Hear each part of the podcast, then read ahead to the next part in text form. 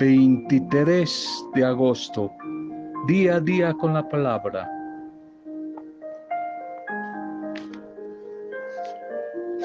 Una persona, mujer u hombre, siempre es el producto de sus pensamientos, pensamientos que generan sentimientos y emociones, y estos a su vez generan palabras, y las palabras generan hábitos, costumbres. Por ello, que ojalá mejores, crezcas, subas el termómetro de tus pensamientos, los mejores sentimientos, palabras. De esta manera vas a tener una vida llena de esperanza, el termómetro de la esperanza va a mejorar si mejoran tus pensamientos. Y también subirá la cantidad de tus logros, de tus éxitos, de tus triunfos, de acuerdo a tus pensamientos, sentimientos, emociones y palabras.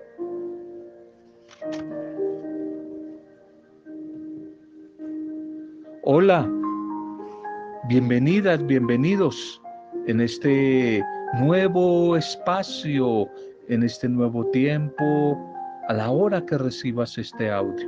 Un saludo cariñoso, un saludo de bendición a cada una de sus vidas, a las diferentes familias, nuestra intercesión por cada familia, por las diferentes adversidades que se presentan también en las familias, nuestra oración, nuestra alabanza, nuestra gratitud y saludo a las diferentes pequeñas comunidades, pastorales, ministerios, parroquias, servicios, a quien llegue la palabra del Señor y esté visitando la buena noticia de la vida, la buena noticia del amor, la buena noticia de la esperanza a través de este audio.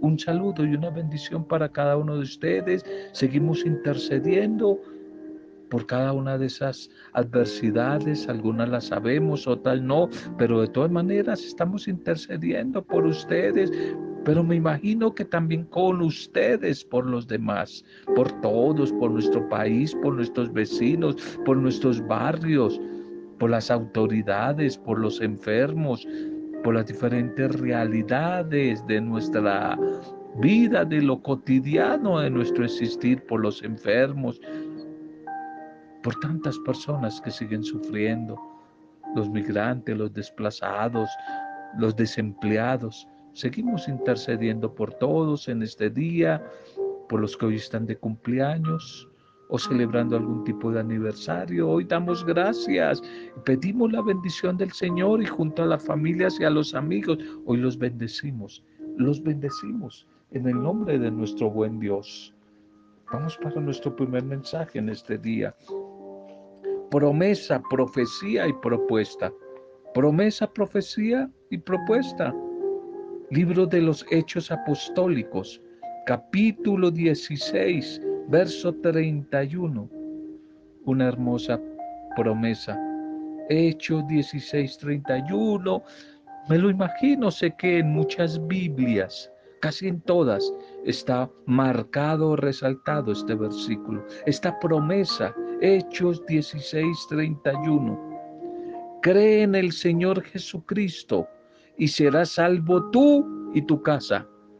Cree y serás salvo tú y tu casa, tu familia. Uy, qué hermosa, qué hermosa promesa. Esta historia quizás ilustra algo del recorrido, del caminar de nuestra vida.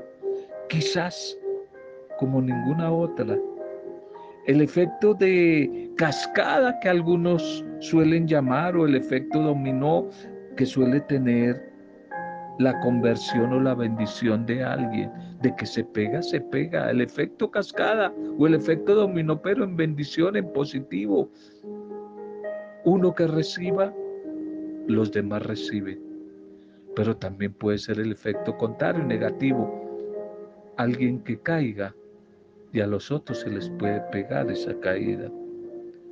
El efecto de la cascada que va a producir una conversión de alguien, de alguien en la familia.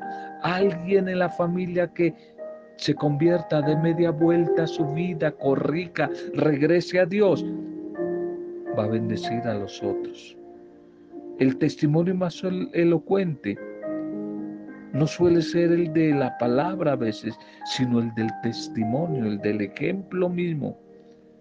Y así fue quizás como en el contexto de este texto de Hechos 16, el carcelero de Filipos, la experiencia que vivió junto con su familia. El versículo citado, 16:31, es uno de los más bellos y poderosos para la evangelización, aunque a veces puede ser malentendido. Aclaramos lo que quiero decir un poquito. A veces hay alguien o algunos que afirman que esta es una promesa de salvación para toda la familia de uno. Sí, claro que sí es una promesa de salvación, pero exige una condición. Y esa condición es si yo creo primero en Jesucristo. Si yo creo, por eso dice, cree en el Señor Jesucristo. Tú, primero tú, yo.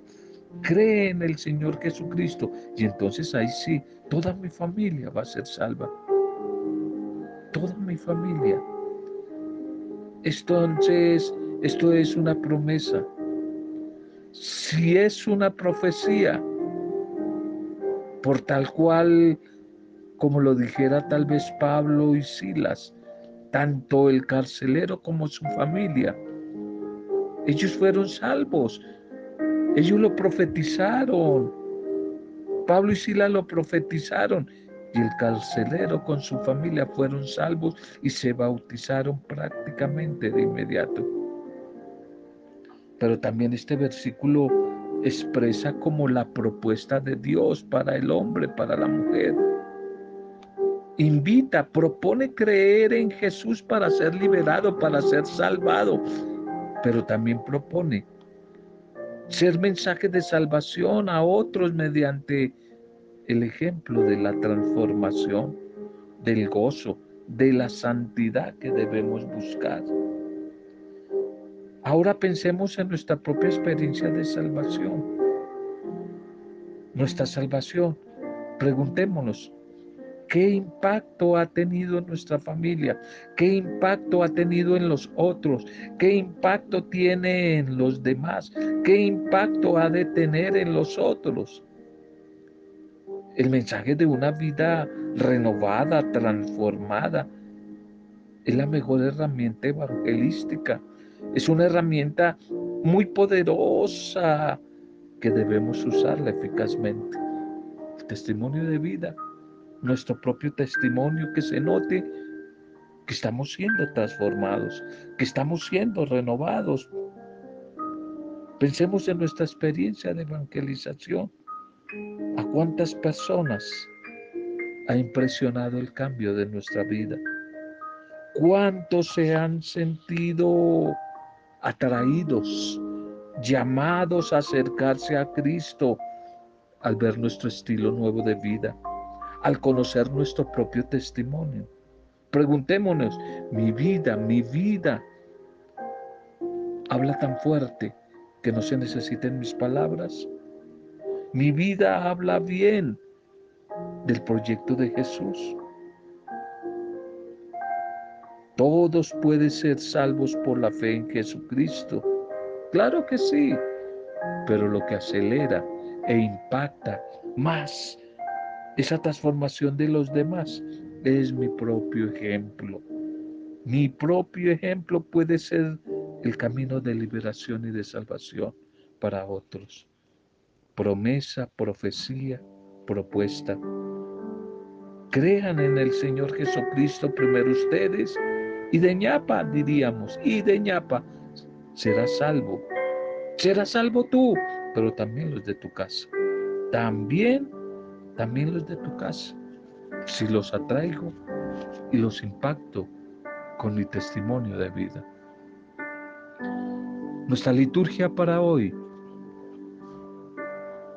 la celebración en la iglesia de un discipulado de mujer. Como me gusta eh, cuando aparecen estas celebraciones del discipulado femenino, porque ya lo hemos conversado mucho, de las grandes críticas de ateos, científicos, agnósticos a la iglesia, y en eso estoy totalmente de acuerdo, es que nuestra iglesia ha sido muy patriarcal y ha sido muy machista. Por eso no se puede seguir leyendo la Biblia en clave o en una interpretación, exégesis, exégesis hermenéutica machista patriarcal. Por eso me gusta mucho cuando aparecen discipulados como el de hoy, Rosa de Lima, Santa Rosa de Lima. Hoy la Iglesia de América se goza con la fiesta de esta mujer maravillosa, ejemplo de fe por su entrega sencilla y esmerada allí al Señor por los años 1500. 1500 siglo XV, XVI, 1586, Rosa de Lima, que desde los 24 años consagró definitivamente su vida al Señor. En medio de una espiritualidad de la época mística, pero una mujer llena de grandes, grandes virtudes, que duró muy poco, murió a los 31 años y fue la primera santa canonizada, santa latinoamericana. Santa Rosa de Lima, la historia de ella es bien interesante. Bien, titulemos el mensaje para hoy también difícil. Ya en días pasados, hace unos días, el Evangelio nos había hablado de eso. Tema difícil y complicado. Matrimonio o soltería. Diría matrimonio y soltería más bien. No versus matrimonio y soltería. Vamos a ver que los dos son válidos y los dos son bendición y los dos son un proyecto de vida. La primera lectura para hoy. La primera lectura en la fiesta de Santa Rosa de Lima es la primera carta del apóstol Pablo a los Corintios. Pablo a los Corintios, primera, Primera de Pablo a los Corintios 7, 25 al 35. La soltera siempre se preocupa de los asuntos del Señor. Nos va a decir el texto de hoy. En esta primera lectura, San Pablo a la comunidad de los Corintios analiza un poco la problemática relativa a la soltería y al matrimonio de los cristianos. Y da algunos consejos. Los dos estados son bendición. Los dos estados contribuyen en la construcción del reino de Dios. Pero entre los dos, dice Pablo, no lo digo yo, dice Pablo, él escoge la soltería. Y la razón de fondo que parece inclinar la balanza es la libertad que la soltería da para entregarse más de lleno al servicio de Dios en la iglesia. Eso fue lo que hizo Santa Rosa de Lima y muchos otros discípulos santos que los tenemos, no como dioses, sino como eh, algunos espejos de discipulado dentro de la iglesia. Sin demeritar también el testimonio de muchísimos matrimonios que han dejado huellas de discipulado, matrimonios santos que han, que han aportado a la santidad de la iglesia, que han aportado muchísimo. San Pablo enfrenta acá y enfrenta y afronta, no le saca el quite al problema de la relatividad de todas las cosas con respecto al reino de Dios, la relatividad. Si bien en su contexto la llegada del reino de Dios se presenta como algo inminente que llegue en cualquier momento, nosotros no podemos suponer que el reino no llegará jamás. no llegará jamás. No, en cualquier momento llega. Y por eso San Pablo se quiere referir al reino de una manera escatológica, es decir, la escatología es la ciencia del futuro, que va a aparecer en plenitud ese reino, pero al final de los tiempos, o sea, en el futuro, escatología. Y cuando la mujer y el hombre se hace consciente de su transitoriedad por esta tierra, es algo transitorio, fugaz nuestro paso por acá, de que nada en esta vida es para siempre. Hay algunos que viven esta vida como si nunca se fueran a ir, como si esta vida acá en la tierra fuera eterna. No, aquí es de paso, estamos transitoriamente viviendo un momento que es muy pasajero. Entender que lo único que permanece para siempre es Dios, que la vida se ve desde otra perspectiva en Dios. Por ello San Pablo hoy quiere invitar a sus oyentes, a su comunidad, a ponderar por sobre todas las cosas el reino de Dios, como ya lo había dicho Jesús. Jesús ya había dicho, busquen primero el reino de Dios, eso es lo más importante, sea soltero o sea casado, o sea como sea, pero lo más importante es el reino de Dios. Busca primero el reino de Dios y todas las demás cosas se darán por añadidura. Es bueno estar soltero, pero también es bueno estar casado. Es bueno tener como no tener. Al final todos gozaremos de la misma condición. Pues en la otra vida, en la vida eterna, en el cielo, no hay esposo ni esposa, ni ricos, ni pobres, ni solteros, ni casados. Quien verdaderamente se deja conducir por el Espíritu del Señor día a día, sabe disfrutar y gozar.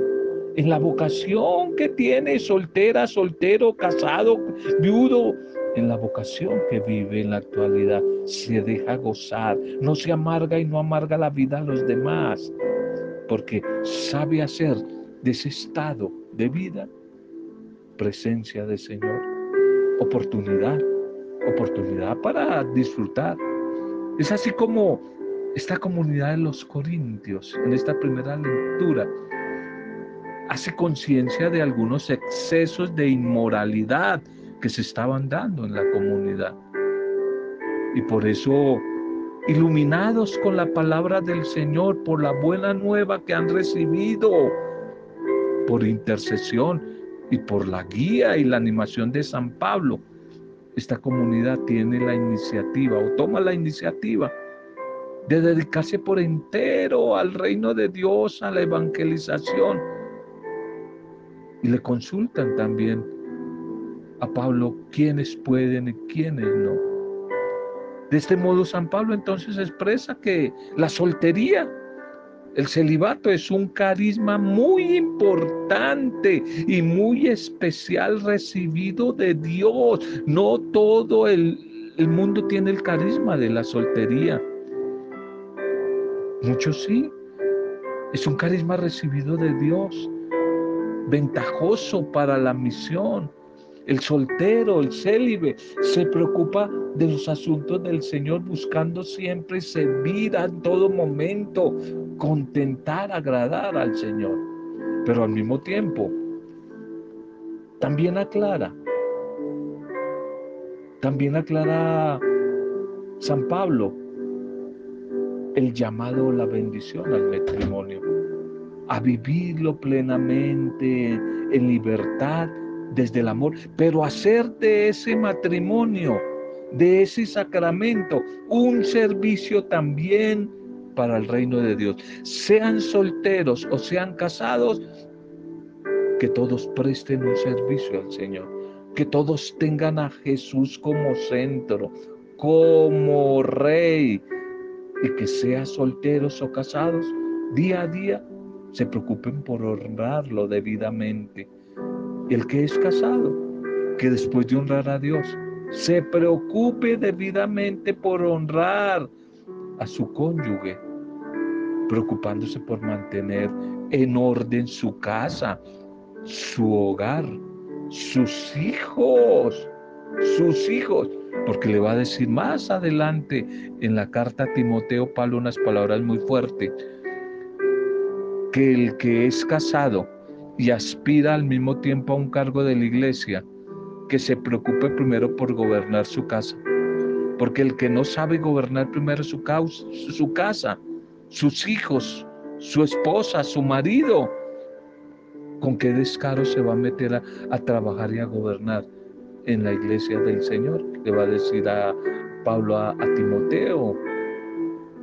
De tal manera que la invitación sea soltero o casado, ambas formas son bendición. Es una oportunidad para agradar a Dios para buscar alcanzar la felicidad y la plenitud, ya que ambos estados, la soltería y el matrimonio, dones o carismas, nos permiten la realización como personas y nos capacita para la construcción de una nueva humanidad. Es decir, la humanidad propuesta desde el Evangelio que se llama reino de Dios, la civilización del amor, dijo la iglesia o declaró la iglesia del Vaticano II, la iglesia de la civilización del amor.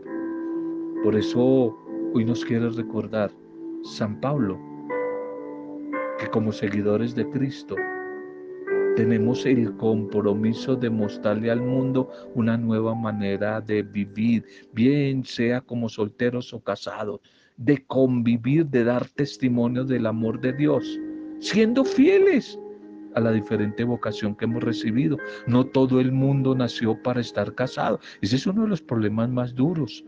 A veces por presionar un carisma, un don o una vocación, nos petaqueamos la bendición. ¿Cuántas personas que no nacieron para convivencia humana, para vivir en pareja, pero violentaron el carisma y a la fuerza se fueron a, a la vida de pareja un fracaso? hacer daño y a que les hagan daño y hacerle daño a los demás, a los hijos. Hay gente que definitivamente nació no para la vida matrimonial, pero hay gente que tampoco nació para la vida de, de celibato, de soltería. Por eso toca discernir e identificar los carismas. El Evangelio para hoy, Mateo 19, 3, 2. Mateo 19.3.2. Todo por el reino de los cielos, todo por el reino de los cielos. Es decir, la soltería, celibato o el matrimonio, pero que sea en primer lugar para el reino, para el reino del Señor, para el reino del Señor. Que sea la, la opción pues que se tome. En este evangelio de hoy, quizás visto desde la fiesta de Santa Rosa de Lima, ¿no? Esta mujer peruana consagrada totalmente a Dios. Se quiere subrayar el valor de la fidelidad que se expresa desde la soltería o desde también el matrimonio o en el caso de Santa Rosa de Lima, la vida consagrada como religiosa. La vida consagrada como religiosa.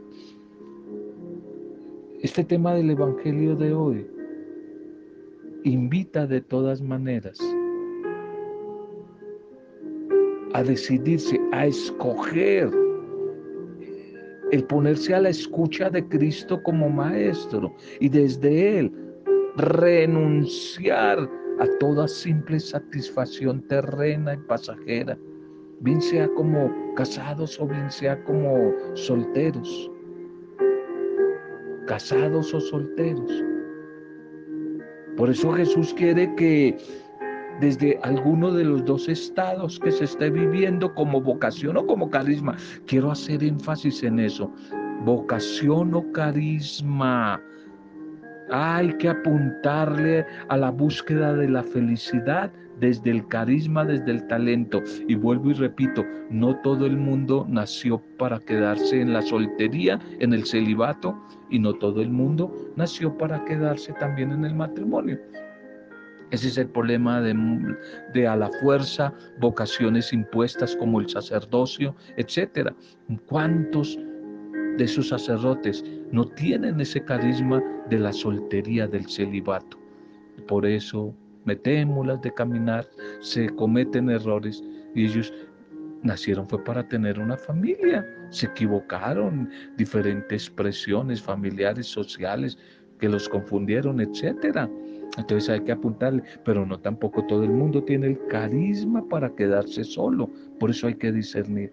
Hay que discernir la vocación espiritual, la vocación religiosa que siempre está revestida de una gracia especial que proviene de Dios.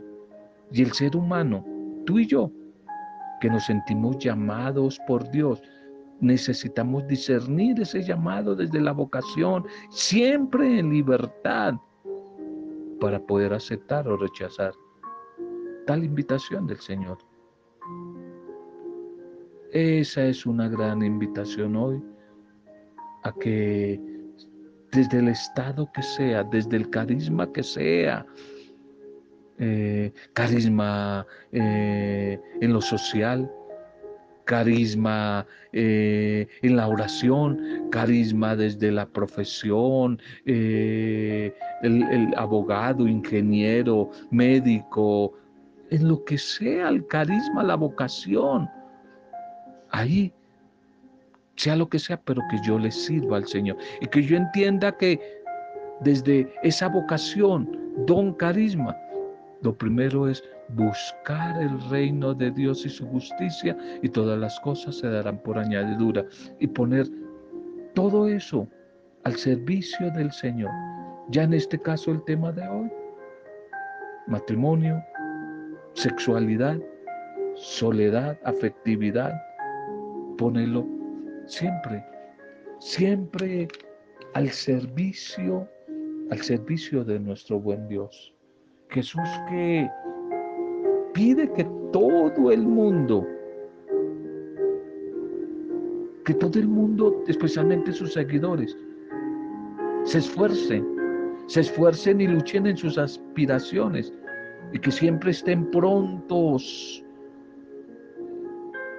hacia el llamado a trabajar en su reino.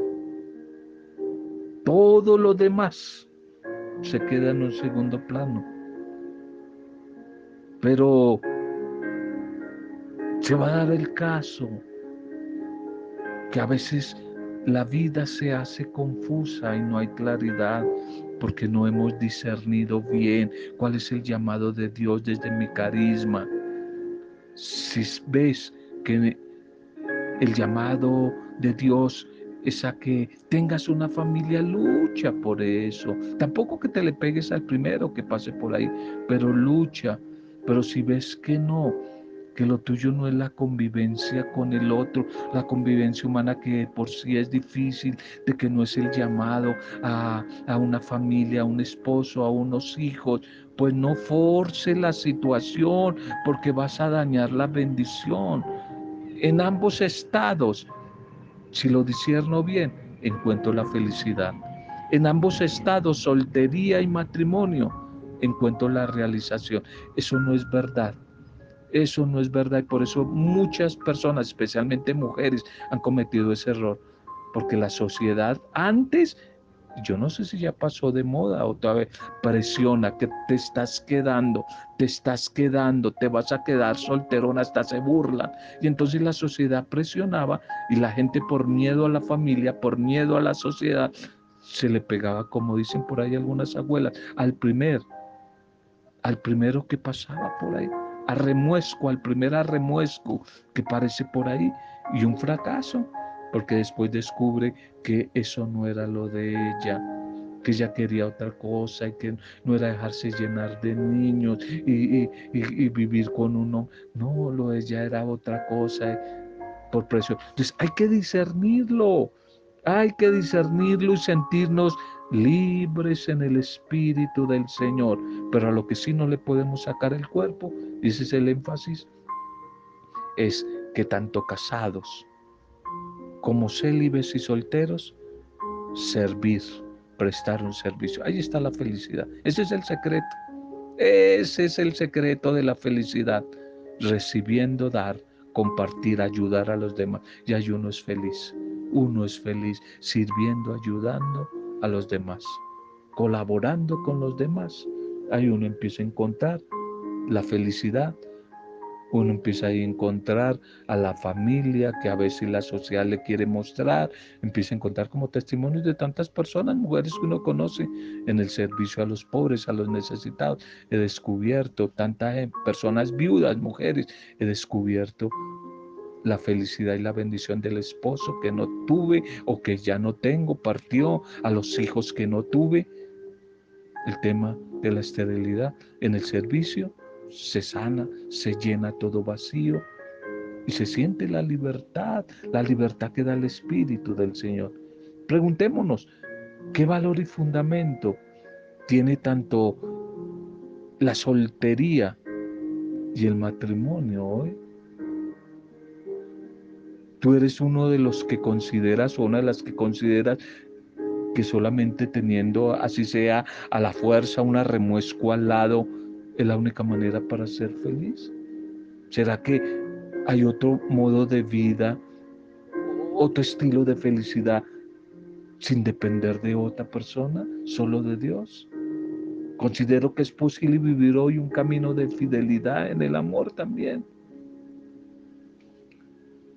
Pidámosle al Señor que hoy haya ejemplo de Rosa de Lima, Santa Rosa de Lima, que nos ayude a invertir nuestro tiempo y nuestra energía para llevar a cabo la misión que Él nos ha encomendado. Regálanos, Señor, la bendición de tu Espíritu y en Él sabiduría, sabiduría para discernir mi vocación, el llamado que tú tienes. Y si tú lo tienes porque sabes que en ese estado voy a ser feliz, casado o soltero, pero que desde ahí te encuentre siempre a ti, encuentre la bendición de tu reino a través del servicio. Hoy oramos por todos los que tienen el carisma de la familia y no han podido encontrar una familia. Llena tú ese vacío, llénales de esperanza y bendíceles. Pero oramos lo contrario, los que a la fuerza o porque tocó a fuerza mayor les tocó, tienen una familia, tienen esposo, mujer, hijos, pero eso no era lo que ellos querían. Por eso se ven tan frustrados. Entre esos oramos por religiosas, religiosos, sacerdotes, que hubieran querido ser otra cosa y se les nota que, se les, que están frustrados. Llena tú todo el vacío. Tú eres el todo, Señor. Llena, sana y libera. Hoy en el nombre de tu amado Hijo Padre, con la intercesión del Espíritu Santo, te pedimos bendición para los solteros, pero también para los matrimonios. Amén. Roberto Samudio de día a día con la palabra.